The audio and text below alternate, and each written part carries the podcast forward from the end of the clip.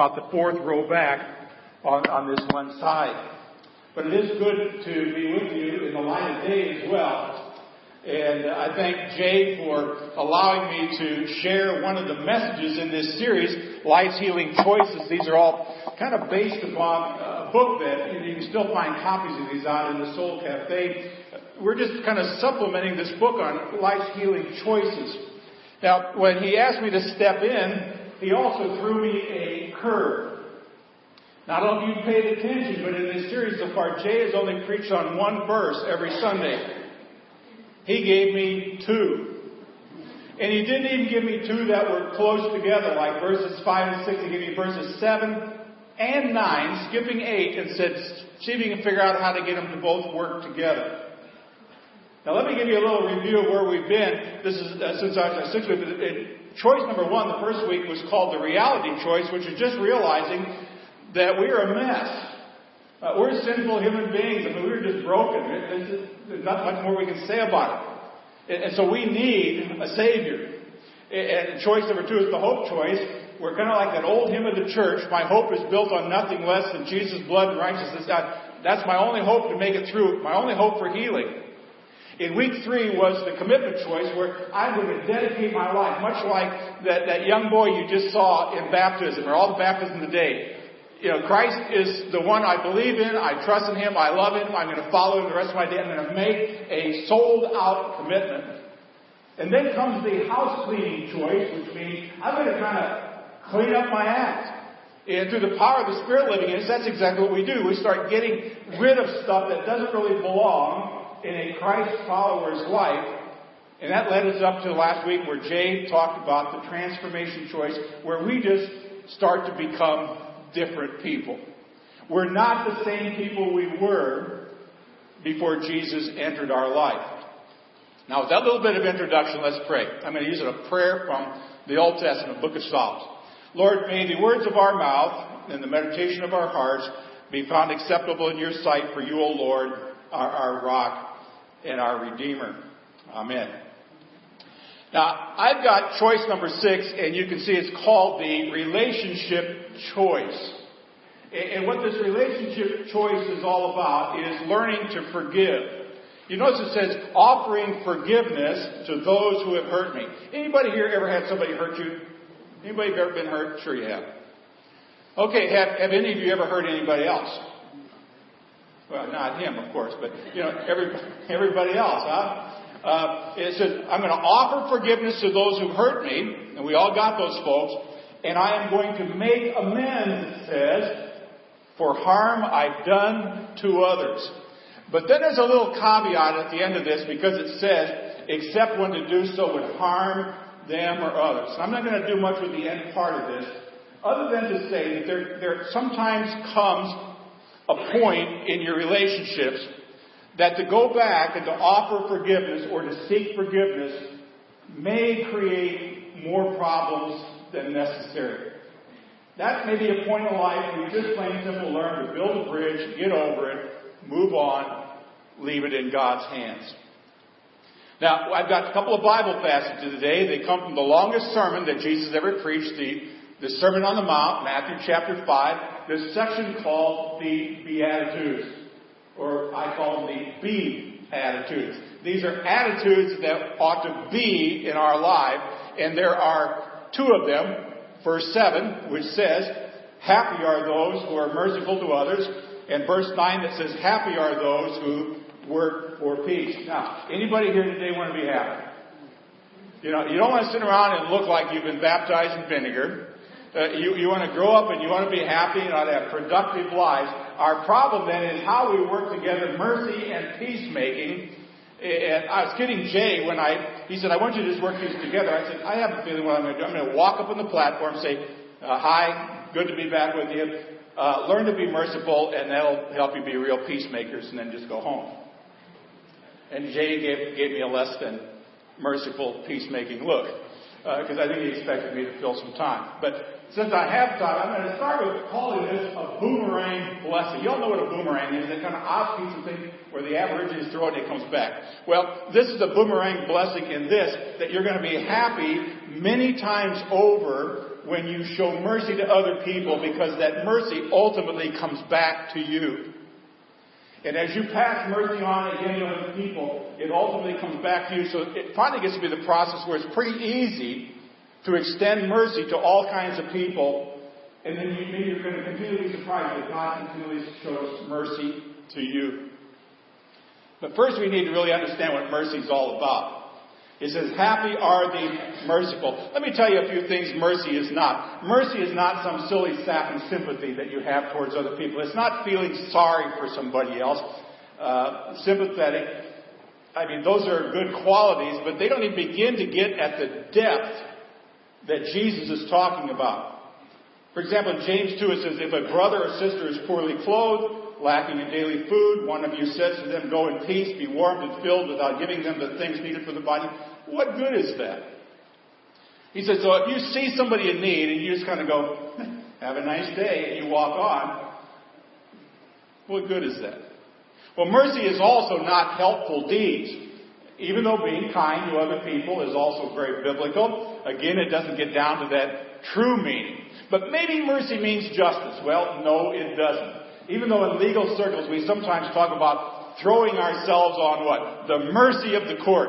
Now, a couple of weeks ago, I happened to be going uh, past Birdville High School at an inopportune time, uh, going at a slightly above average uh, speed. And uh, this man on a motorcycle with these funny lights pulled me over and told me I was speeding in a school zone. Well, I really wanted to argue about that. I was debating how I could fight this thing. I wanted to go and throw myself on the mercy of the court until I found out that mercy was $250 no matter what I did. But see, sometimes we say throw ourselves on the mercy of the court because we're hoping to get a lesser punishment, but this is really not about this either. This does not even get at the depth of mercy. That's why you all read your Greek testaments with regularity, correct? Because if you read your Greek New Testaments, you know what that word mercy is. It's eleos. If we were going to spell it out phonetically, E-L-E-O-S. Eleos, and it means to wash over. It, it has kind of the context of whitewashing. And maybe some of you remember Jesus made a comment one time about the Pharisees. He said they're like whitewashed tombs.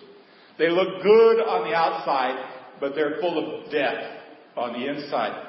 It has to do with like wiping out an impurity or canceling a debt. So mercy goes beyond sympathy to empathy. It is love in action. It is forgiving and being forgiven.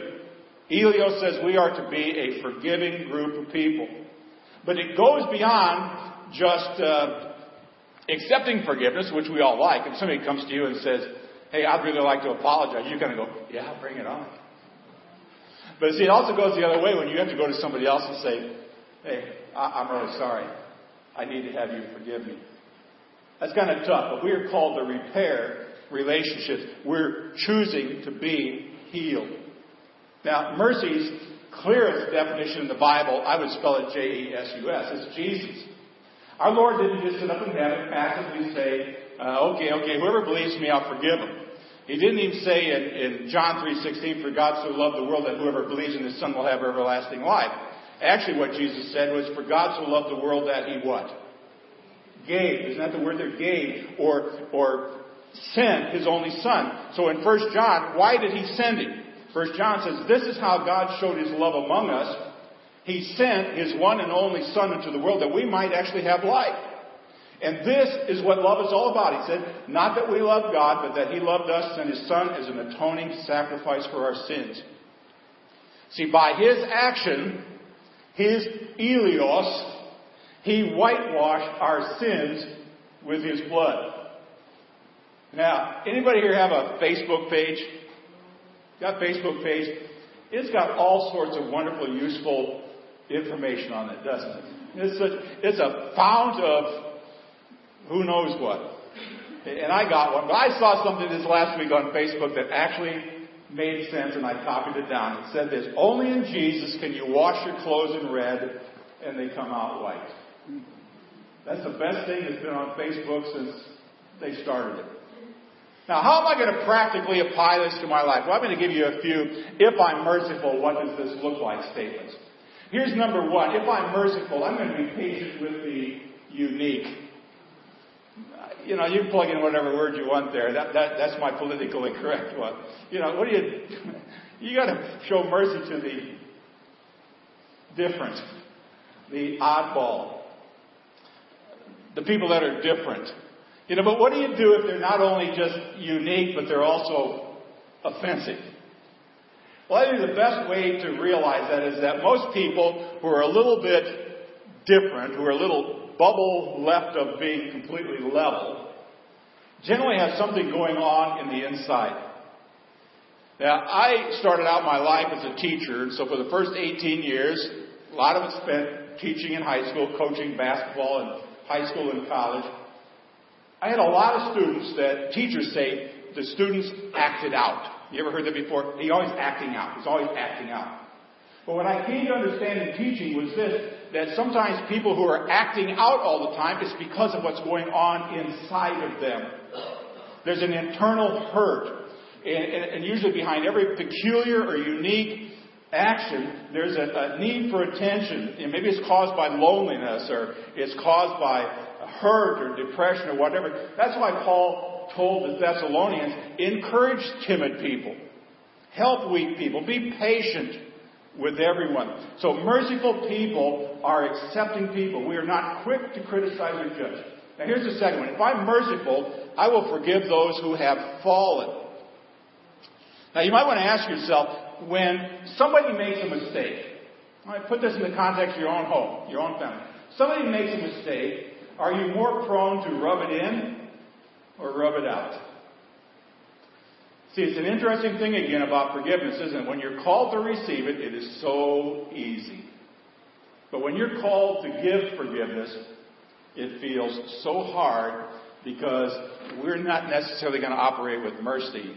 We're going to deal with justice, and swift justice. Now, how often do you need to do this? I mean, this is always the bottom line. If I'm supposed to be a merciful person, how many times do I need to be merciful to a person before I just kind of cut them off and say, hit the road, Jack? Well, that's actually what Peter was contemplating in Matthew 18. Jesus had just finished uh, talking about how to handle personal relationships. And in verse 18, 15 to 18 of that chapter, Jesus said something very interesting. He said, if somebody sins against you, first you go to them.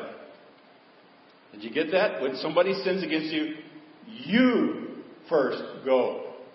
Now that is very countercultural, let me tell you. You hear that, you're kind of going, what? I have to go to the person who hurt me? I mean, no way. That person ought to be crawling on their hands and knees through the gravel and cut glass and barbed wire, they ought to beg me to forgive them. I mean, why should I ever initiate anything? You want the answer to that? Because Jesus said so. Jesus said so. If someone harms you in any way, you make the first step. You go to them. Now, after this discussion, Peter says, well, okay, Jesus, I, okay, I understand. Next time somebody bothers me, next time Andrew uses my fishing pole without telling me and doesn't put it back where it belongs, I'll go. I'll go. But how many times do I need to go? Because Jesus, you know, the rabbis say we only need to do this three times. And they say that once you get to the fourth, you don't have to do it anymore. So, but how about Jesus? How about if I try seven times? That's not a good number. And Jesus said, no, not seven. Seven times 70. Now, some people think, well, was Jesus talking quantity and you, you walk around with a little clicker? You know, I got a problem with this guy. I go and I talk to him and I say, okay, 53. and he's still being a jerk. Uh, 85. and I finally come, I'm up to 4, I'm 4, 435. I only got about 65 more and I'm cutting you off. No. He's not talking quantity. He used a number that the disciples would have understood as infinite. Peter clearly understood that a merciful person does not limit the times that he or she forgives. And that doesn't just apply to those people who sinned against you, but it also applies to you who sinned against other people where you may need to go and ask for it. But when you go, like Paul told the Colossians, Be gentle and ready to forgive. Never hold grudges. Remember the Lord forgave you, so you must forgive others. Maybe another way of putting this, friends, is merciful people do not point the finger. They extend a hand. It's a whole lot different. Here's number three. If I'm a merciful person, I'm going to help those who are hurting. I have no doubt that in the five services I preached this weekend that there are hurting people here. There are probably people right now in the midst of feeling, uh, feeling hurt through and through. I know because I've talked to some over the weekend. They've been hurt repeatedly, much like Karen you saw on the video before. There are people who may be in the process of hurting others and are just really need of mercy and grace and forgiveness. See, mercy is practical assistance, it's love in action. When we don't feel sorry for someone, but we have the power to help them, we're not being Christ-like. I don't know about you, but sometimes verses like 1 John stab me in the heart. It says, Suppose a person had enough to live on and notices another need. How can God's love be in that person if he doesn't bother to help? We need to show love through action and not just empty words. Now, Proverbs says, Do not withhold good from those who need it when it's in your power to act. Some of you know who John Wesley is. Uh, John Wesley was the man who's credited for starting the Methodist Church. And he and his brother Charles together wrote, I don't know, thousands of hymns that are sung in churches all across the world today. Uh, John had a motto that he kept, and his motto was, Do all the good you can, by all the means you can, in all the ways you can, to all the people you can, as long as you can. Pretty good advice. Here's number four. If I'm merciful, I'm good to, uh oh, my enemies. Do you ever run across a Bible passage you wish you could skip? I had an old elder, he was an old uh, rancher in my church in Texarkana. His name was Tommy. Tommy used to come up to me every once in a while. He'd say, Doc, normally you're preaching, but today you're meddling. you ever have the Bible do that to you? Oh, well, God, yeah, this is good stuff. Yeah, bring it on. Bring, woo, woo. Now you're meddling, God. You're meddling in my life. I'm going to go. I'm going to move over to Habakkuk for a while and read there. But again, we can't do it. Why? Because Jesus said it. Besides, it's in the Bible. In Luke chapter 6, it said, if you do good to those who are good to you, what credit is that to you? Even sinners do that kind of stuff. But it ends up by saying, be merciful, even as your heavenly Father is merciful. Now, my grandson happens to be here this morning. He may not remember this, but when he was about 10 or 11, when they first moved down here to the Metroplex, we were driving one day and we pulled up to a stoplight. I stopped and my grandson says, Grandpa, don't hit that truck in front of you. Said, I wasn't planning to. He said, No, don't hit that truck in front of you.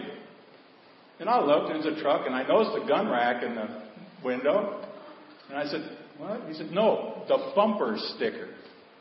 And I looked at the bumper sticker, and you can all finish this. I don't get mad, I get even. See, that's the way the world works. Our job is not only are we to forgive, we are to establish peace.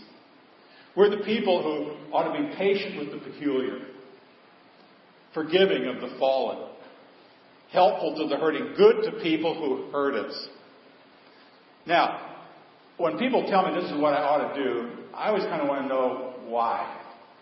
What's my motivation here? Well, let me give you three quick motivators. Two you'll like, and one you're going to tell me I'm meddling again. But number one is because God is merciful to me. I, I think by, by far and away that's the best reason to be merciful because God is merciful to me. Now, there are going to be people who mistreat you in this life. There are going to be people who owe you, won't pay, you back. There are people in this world who are absolutely, positively, 100% pure jerks. And don't bother to look for them.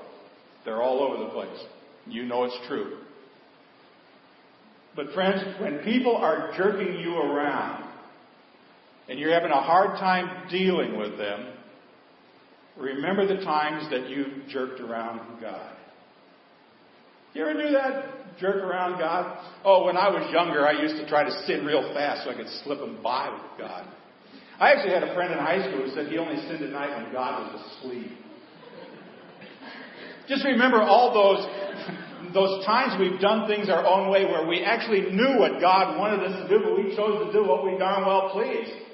Or just think about all the dumb stunts that you have ever pulled, all the ways you've sinned, and guess what? God's mercies are still new every morning. That's what it says in Lamentation. God still loves, God still forgives, God still empowers us. That's one motivation. We do it because God does it. There's a second reason, and this second motivator, is because we're going to need it. We're going to need mercy in the future. Believe me, I need mercy for my past. And I know I'm not going to be perfect until the day that Jesus calls me home to heaven. I need that mercy. Didn't we just sing that right before the message? Lord, I need you. I need it. James 2.13, no mercy will be shown to those who have not been merciful. So I'm going to need it, so I need to learn to give it. Mercy is not getting what we deserve, it's what we need. And Jesus said, guess what? You want to get happy? Happy are the merciful. Because just like a boomerang, they're going to receive it.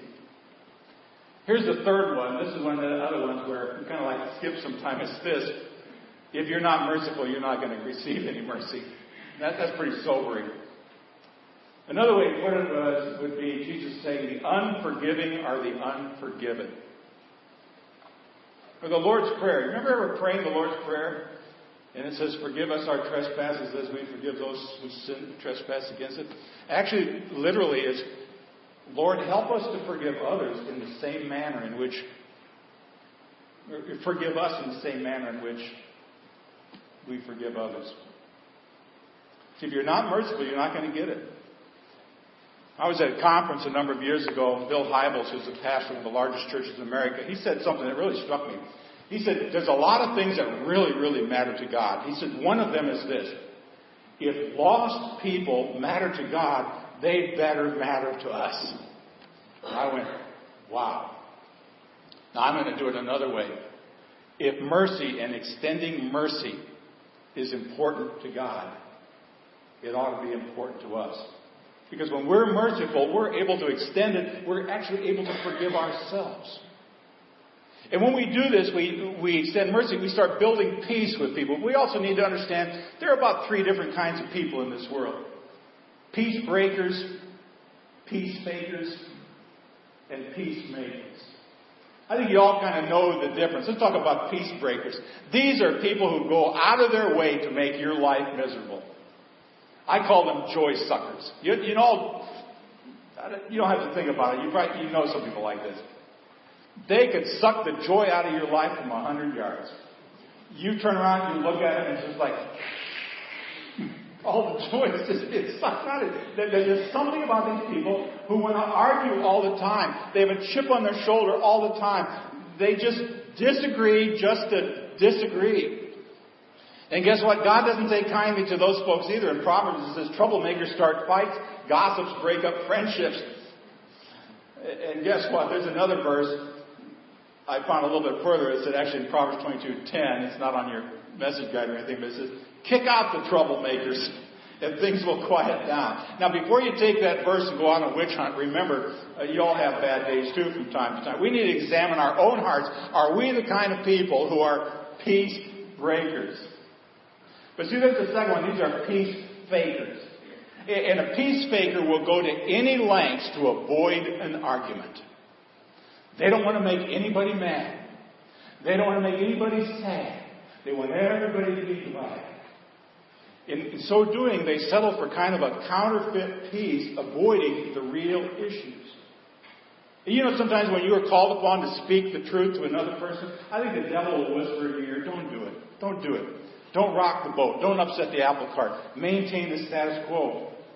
But Paul in Ephesians said, no, tell your neighbors the truth. If in Christ's body we're all connected to each other after all, when you lie, you end up lying to yourself. So people do not fake peace at the expense of truth. Seek peace for one another. And what brings now is an overflow of mercy. But let's look at the peacemakers because that's what we really want to be. Peacemakers know mercy and peace.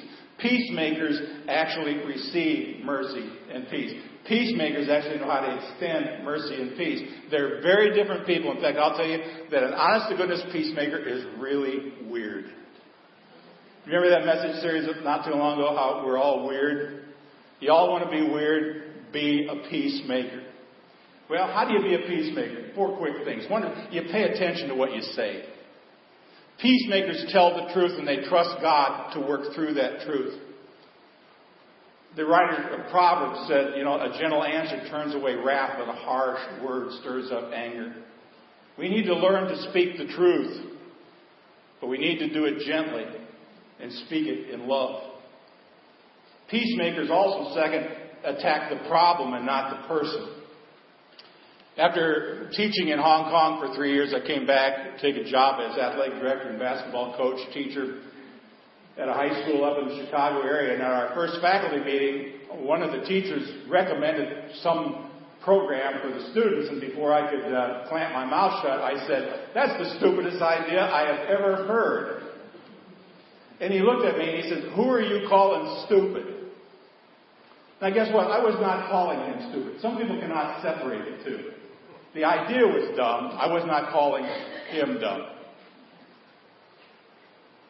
Well, come to think of it.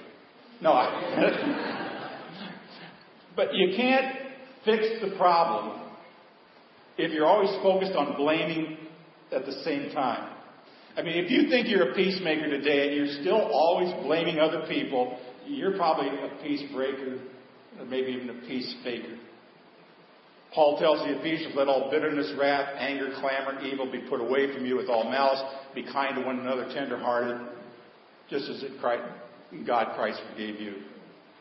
See, if you're trying, if you're still hanging on the blame, you're going to remain bitter. And like they say, as long as you're bitter, you'll never get better. Third thing is peacemakers cooperate as much as possible. Romans 12:18 says, if possible, on your part, on your part, that means you need to take the first step because peace often has a price. It means giving up your self-centeredness. It gives up your, your selfishness, your self-inflated ego. It's letting go and letting God take control of these situations. And these are very difficult for us to do. The fourth thing, very simply, is peacemakers recognize relationships above resolution.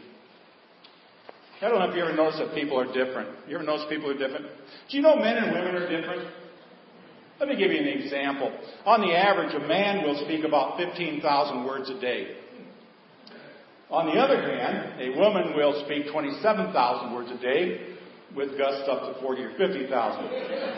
now, what happens is the man goes to work and he deals with people all day long, and by the time he's come home, he's used up about 14,085 of these. He's got nothing left to say. The wife, on the other hand, she's been home, she's not had much interaction with any, she's still got another 27 to 30,000 words left. And so this is what happens. You walk into the house, and she says, Oh, how was your day, honey? He goes, Okay. What's that latest project you're working on? I mean, how's that all functioning? Fine. Uh, what would you like for supper? No, whatever. You see, the man's brain is gone. His words are used up, so the conversation gets going. Well, what do you want to do? I don't know. What do you want to do? You want to go out to eat? I don't care where you want to go out. You want to order pizza? Yeah, whatever. And see, then they can't even make up their mind on the pizza. They just order cheese. Now, I, I, I just tell you that because to point out we're all different, and we don't always see eye to eye. And maybe I was just describing to you a conversation my wife and I usually have. But guess what? We may not always see eye to eye, but we always walk hand in hand. Second Corinthians says to look inside people and notice what God is doing. Now, how can you be a peacemaker? Well, I'm going to tell you very simply, you need to know the Prince of Peace. Do you know the Prince of Peace? That's Jesus. If you know Jesus, if you trust in Him, you believe in Him, you have faith in Him, you've got the ability within you to not only extend mercy, but to be a peacemaker. In Matthew chapter 8, there's a story about a storm that breaks out. Jesus is in the boat with the disciples.